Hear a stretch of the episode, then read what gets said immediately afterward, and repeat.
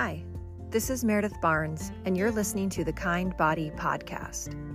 Our goal in this space each week is to look for beauty, gratitude, and joy. It's my belief that these three things are waiting to be found in our everyday life. We just have to look for them, and they'll reveal themselves. So, I'd like to invite you to join me here each week as we go in search of beauty, gratitude, and joy.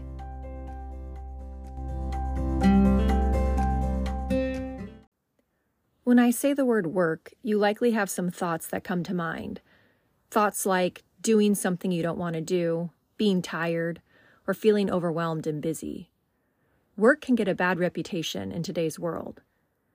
But as we will see in the scripture today, work is actually a gift from God to us. When I speak at women's groups, one exercise I like to share with them is how to seek joy in the tasks of their day that seem laborious, unsatisfying, or even unappreciated. I like to quote 1 Corinthians 16:14. Let all that you do be done in love. That includes when we work. I repeat this verse in my head when the work feels uninspiring. Doing laundry becomes praying for the person whose clothes I'm washing and folding. Washing the dishes becomes an act of thanks for the food we're able to buy and eat at will. Driving the kids to school transforms to gratitude for safe travels. For my second book, I had to work with an editor who didn't seem to like me. Truthfully, I felt she was actively working against me. There were many days working with her that I felt weighed down by the work. God was gracious in that process and reminded me that while the work felt hard, it was still good. This might have been the only time my non believing editor would encounter a Christian. How was I going to witness to her? The process gave me insight into how to love those who seem to be working against you.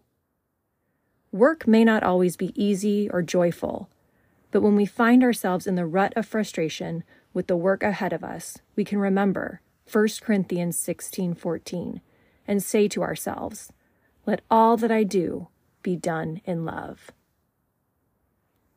Synonyms for work are function, effort, service, exertion, run, keep at it. Let's look at what the Bible has to say about work. Genesis 2:15. The Lord God took the man and put him in the garden of Eden to work it and keep it. Colossians 3:23. Whatever you do, work heartily as for the Lord and not for men. Luke 1:37 For nothing will be impossible with God. Work is not a result from the fall. We see in Genesis that God has Adam work within the Garden of Eden. From this, we can deduct that work is actually a good thing. Work is a gift from God. And since it's a gift from God, our work should be given back to Him. We see this in Colossians we are commanded to work for God first.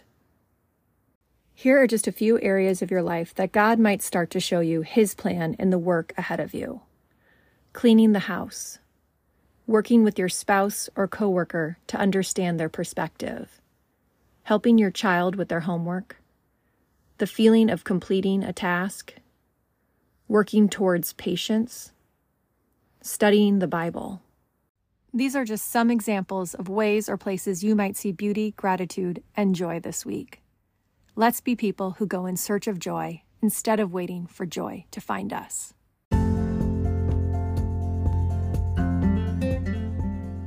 Thank you for listening to the Kind Body Podcast. I hope you come back as each week we go in search of beauty, gratitude, and joy in a different aspect of our lives. If you enjoyed listening, please consider sharing this podcast with a friend, or you can follow me, Meredith Barnes, on Instagram at Meredith Barnes Writer.